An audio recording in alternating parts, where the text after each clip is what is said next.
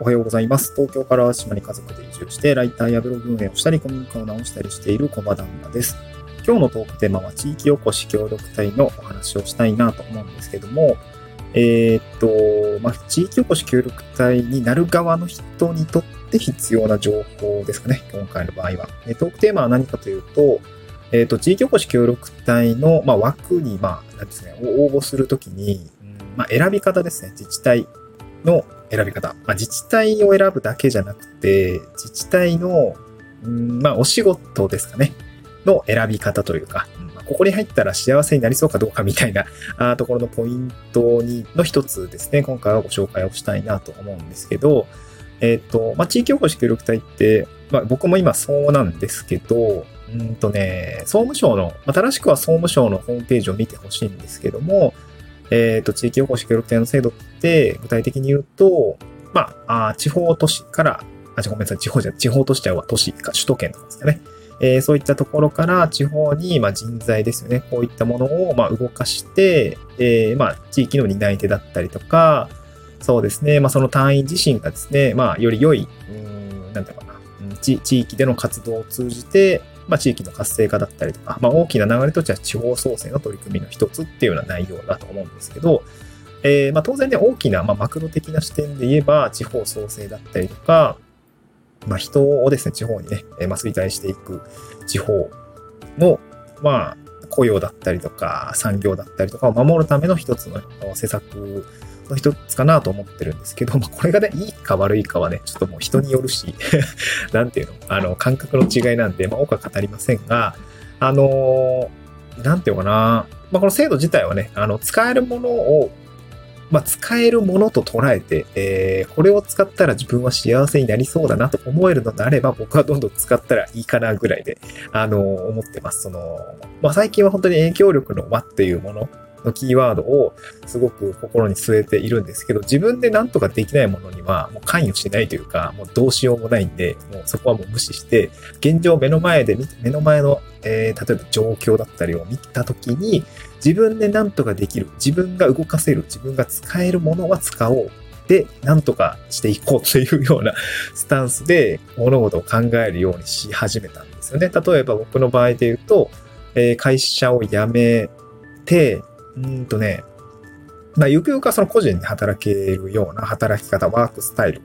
に変化させていきたいなと思っていたんですよね。かつ、まあ子供がね、二人ぐらい生まれて、ちょっとね、まあ東京でね、大人二人で子供二人育てるのって結構大変なんですけど、あの、妻の実家が近い方、本当にね、あの、近づいてから、移住してからめちゃくちゃ助かってるんですけど、あの、妻の実家に行って、あの、近くの方に行って、ちょっと、あの、両親と、まあ両親もね、なんかこう、すごく孫の顔が見えて嬉しいみたいなことを言っていて、もう迷惑なのかもしんないけど、たまにね、あの、言い過ぎるとね、あのすごく喜んでいるところもあって、まあそういうふうにこう、まあなんか、もう少しね、楽に暮らし、暮らせるように、あと僕も自己実現ができるように、あの、ちょっと暮らしをですね、変化させていったんですよね、地方移住して。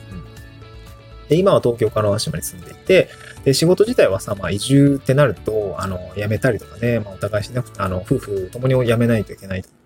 まあ距離感だったので、まあ辞めてね、えー妻は、まあ看護師職っていうのもあって、再就職はして、簡単にししていて、まあ僕はじゃあどうするのかっていうと普通の会社員だったんで、えーまあ収入が途絶えないように、まあどういうふうにしていこうかっていうところは考えないといけなかったんですけど、まあ、これの一つの手段として僕は使える、この地域おこし協力隊という制度がですね、使えるものは使うっていうような感じのスタンスでいたんですよ。で、これは具体的に、えどういう有用性があったかっていうと、収入ですよね。まず収入の担保です。あの、まあ、転職みたいな感じで考えてもらえばいいかなと思うんですけど、私の場合は個人事業主型の地域おこし協力隊というものを採用しました。採用したというか、まあ、選んだというか。うんで、その時に、まあ、年間で言うたら240万ぐらいの報酬が得られる。まあ月で言うと22万5千円ぐらいですかね。っていうものが普通に入ってくる。で、まあ、お仕事としていただいて、移住もできると。で、まあ、地域おこし協力隊って最終的には制度設計的には、あの、3年で契約満了になって、その後は地域でま自活していくような形になっていくので、最終的には独立してくださいとかね、まあその地域でなんとか就職でも何でもして、えー、そこで暮らしていけるように、まあ頑張ってくださいね。まあそういう時間の使い方をしてくださいね。お金は出すんで、みたいな。僕はそんな感じでと捉えていて、あのー、まあ地域でできることと自分がしたいことの重なった領域を、その期間でやっていくみたいなスタンスで考えていたんですけど、これは個人的には、あ、使えるなと思ったんですね。で、結局その地域でのお仕事だったりとか、まあ自分もね、ライティングだったりとか、まあデザイン職だったりデザインとかスライド制作ですかね。そういうお仕事だったりとか、ウェブ制作だったりとか、なんかいろんなことをやってみたり、あとはね、本当に DIY のお仕事ですよね。あの、これはもう自活力というか、まあ、サバイバル的な家が壊れたら直すぞみたいな、そういうスキルをね、今勉強させていただいているところなんですけど、まあ、そんな感じで地域にとって必要なことと自分がやりたいこと、まあ自分がちょっとつけたいスキルの領域が重なったところで今お仕事させていただいてるんですけど、で、まあ、そういう、まあ、うん、そういうメリットがありますよっていうところが、この地域おこし協力隊という仕事なわけなんですけども、まあ、これもね、えっと、結構その、Google と結構トラブル事例がたくさん出てきます。で、これはこういうとこは良くなかったとかね、結局地域おこし協力隊って、みたいな感じのね、あの、ネガティブな情報もたくさん出てくると思います。まあ、ネガティブバイアスって人にあるので、あの、そういう情報が目につきやすいのはしょうがないんですけど、まあ、それ踏まえた上でも、まあ、うまく使えている人は使えてるし、うまく使ってるところは使っているっていう自治体があります。まあ、多いか少ないかちょっとわかんないですね。人によるんで。で、そうなった時に、まあ、自分も地域おこし協力隊という仕事に、まあ、興味があるなって思った時に、まあ、多分募集要項とか多分探してみていくと思うんですけど、これを採用する、あ自分でどの仕事に応募しようかなとか、まあ実際にその応募せしなくても、なんか説明を聞いたときに、うんまあこれってなんかこう、入った後に後悔しないかなみたいなところは結構気をつけると思うんですけど、まあ、ここはね、あの、結構情報が少なかったりします。かつ、あの、運用が、まあ、国のね、お金の予算の出所は総務省って統一はされてるんだけども、国の制度自治体が運用しているっていう感じなので、自治体って47都道府県で市町村で言うと1700ぐらいあると思うんですよね。で、まあ、事業し協力隊を採用している歴も全然違います。うん全部のね、自治体が一斉に運用し始めたというわけではなくて、あの、言うたら自治体の担当者ですよね。まあ、地域って僕は主語が大きすぎて、その実態が伴ってないな、実態が伴ってないというかね、あの、見えてこないんですけど、まあ、具体的に言うたら自治体でその制度を運用している担当者ですね。うん、A さんだったり B さんみたいな人がいると思うんですけど、その人の自治体運用のノウハウが薄いところもあれば、やっぱ濃いところもあって、自治体運用者の、あの、がね、有能だったりすると、やっぱりこう制度運用がうまく回っていて、かつそこで働いている隊員さんは非常に活動がしやすいような状況になっています。ここはね、環境づくりっていうことで、僕ら、あの、さっきあの、影響力の輪の話でしましたけど、自分、その採用、自分が飛び込む側だったとしたら、僕はもうどうにもならないんですよね、入った後は。ってことは、そういうのを見抜いて、あの、ちゃんと制度が運用として回っている場所を選ばないと、ちょっと不幸になるっていうことが、あの、言えるかなと思っているんですね。うん。で、この中で僕がその地域おこし協力隊っていう仕事に応募するときに、まあ、どこを見ていたらいいのかっていうところですね、まあ、身をもって体験しているというか、まあ、これから協力隊になる人に向けてどういう話をしたいかっていうと、やっぱ担当者の、担当者だと組織的にですかね、組織と担当者っていうところの、あの、地域おこし協力隊運用のノウハウの歴っていうところを、まあ、見るべきかなと思いますね。二つあって、まあ、一つはですね、担当者の、あの、裁量ですね。裁量。まあ、ちょっと違うな。もう一つレイヤー上げるとすると、担当者の運用歴ですかね。担当者の運用歴。あの、これを見るべきかなと思います。協力隊の運用の業務にあたって何年目ですかとかね。まあ、その、移動とかもあるから何とも言えないんだけど、えー、今年初めてですって人は、ちょっと不安だよね。その、その時のそのタイミングで協力隊の募集に飛び込むのはちょっと不安だよね。やっぱりその、お互い初めて何回みたいな感じだと思うし、まあ、よく皆さんも会社とか、あのー、ね、引き継ぎとかっていうもののさ、リアルを分かっていると思うんですけど、たんちゃんと引き継げてる担当者同士っていなくないですか？僕も会社辞めるとき、あの、まあ、2ヶ月ぐらいちゃんとあの、後輩とか、その担当者に引き継ぎは時間かけたつもりだけど、やっぱ足りないよね。全部は引き継げなくて、あの、やっぱり抜け落ちた仕事とかも多分あったと思うんですよ。まあ、ごめんなさいって感じだけど、あの、僕の後輩も困ったんだろうなとか思いながらね あの、会社辞めてったんだけど、また引き継、完璧には引き継げないわけですよ。ってなると、あの、組織的には協力隊の運用が例えば5年、10年やっていたとしても、担当者が移動したら、やっぱノウハウってちょっと抜け落ちちゃうんですよね。うん。活動経費の使い方だったりとか、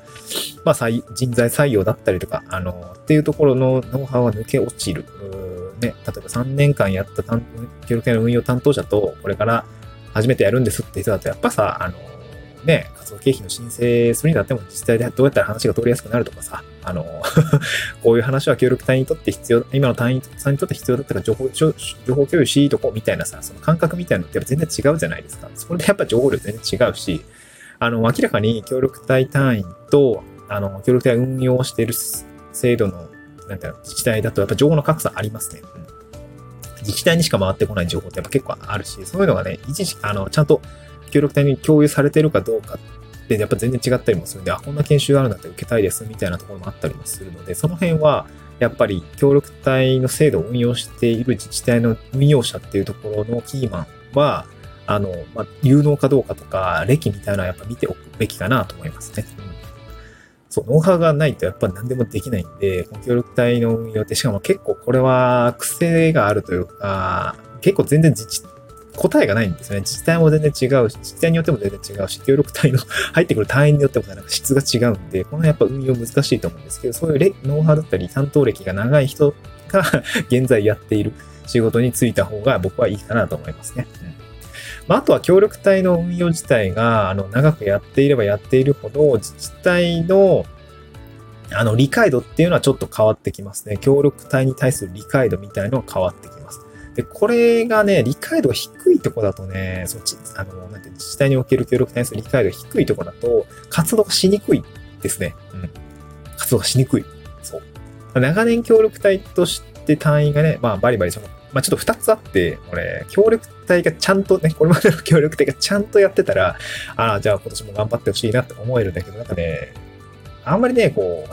う うまくやってない協力隊がね、後輩とかにいるとね、ちょっとね、風当たり強い場面とか あったりするんだけど、それはさ、自分の力で、なんとかこう、挽回したらまあいい話なんで、あの、なんていうの、まあまあ、ちょっとね、自分でね、こじ開けるってことはできなくはないんだけど、まあ、風当たり最初強いですね。どうせやるんだったら風当たりのね、えー、いい、いいところっていうんですかね、あの、協力隊の人、まあ前、前年度も前年度もね、優秀だったから今年も期待していますぐらいのね、えー、感じの方がいいと思うんで、そういうところをまあ見抜いてやっていくといいのかなと思いますね。うん自治体に対する協力、自治体の協力隊に対する理解度っていうのはやっぱ見ておくといいかなと思いますね。まあ、具体的にどうやって見ていけばいいのかっていうところはちょっと難しいんだけど、やっぱ担当者の人とよく話して、うん。まあ、これ難しいかな？難しいかもね。見抜くってやっぱ難しいかもしれないけど、まあ、その協力隊の担当者とやっぱ話がしたりとか、プレイ、まあ、合否とはまた別で話すタイミングを作るっていうのもありだよね。例えば、一次面接か二次面接が終わってから採用されましたのタイミングの前にちょっと面談を置かせてくださいとか。まあ、面談やってるとこもあると、本当に、あの、やりますかみたいな。感じのタイミングで、いや、まあ、ぶっちゃけね、合否があったんで、いろいろこれ、これこれ聞けなかったですけど、このタイミングでちょっとお互い理解を深める場にしましょう、みたいな運用している、まあ、採用の運用している人も、あの、実際もあったりもするので、そういう感じでですね、あの、見ていくといいのかなと。ますね。当然その募集要項だけ見ても、あの、そういうところは見えてこない。運用者の探偵歴は何年の組織ですみたいなのは見えてないので、こういうところはある程度、まあ見ておくといいのかなと思いますね。今年組織的、自治体的にも、あの、初めて協力隊を採用しますみたいなところはね、結構リスク高いかなと思いますね。まあリスク高いんだけど、まあこれはくらいね、なんとも言えない。まあ最初からね、いいところもあるし、最初から悪い、あの、何年経ってもなんか組織的に終わってるみたいな自治体も多分あると思うので、この辺はちょっと難しいかなと思うんですけど、まあよかったですね。あの、まあ僕もあの、この話、ちょっとブログにまとめているので、ちょっとね、今日スタンド F の概要欄にブログのリンク記事貼り付けておきますので、えー、募集要項には書いてないんだけど、見抜いておかないと失敗する3つのポイントっていうところを、あの、スタンド FM のリンクにつけておきますので、まあ、こちらもブログでぜひ読んでみてください。また次回の収録でお会いしましょう。バイバイ。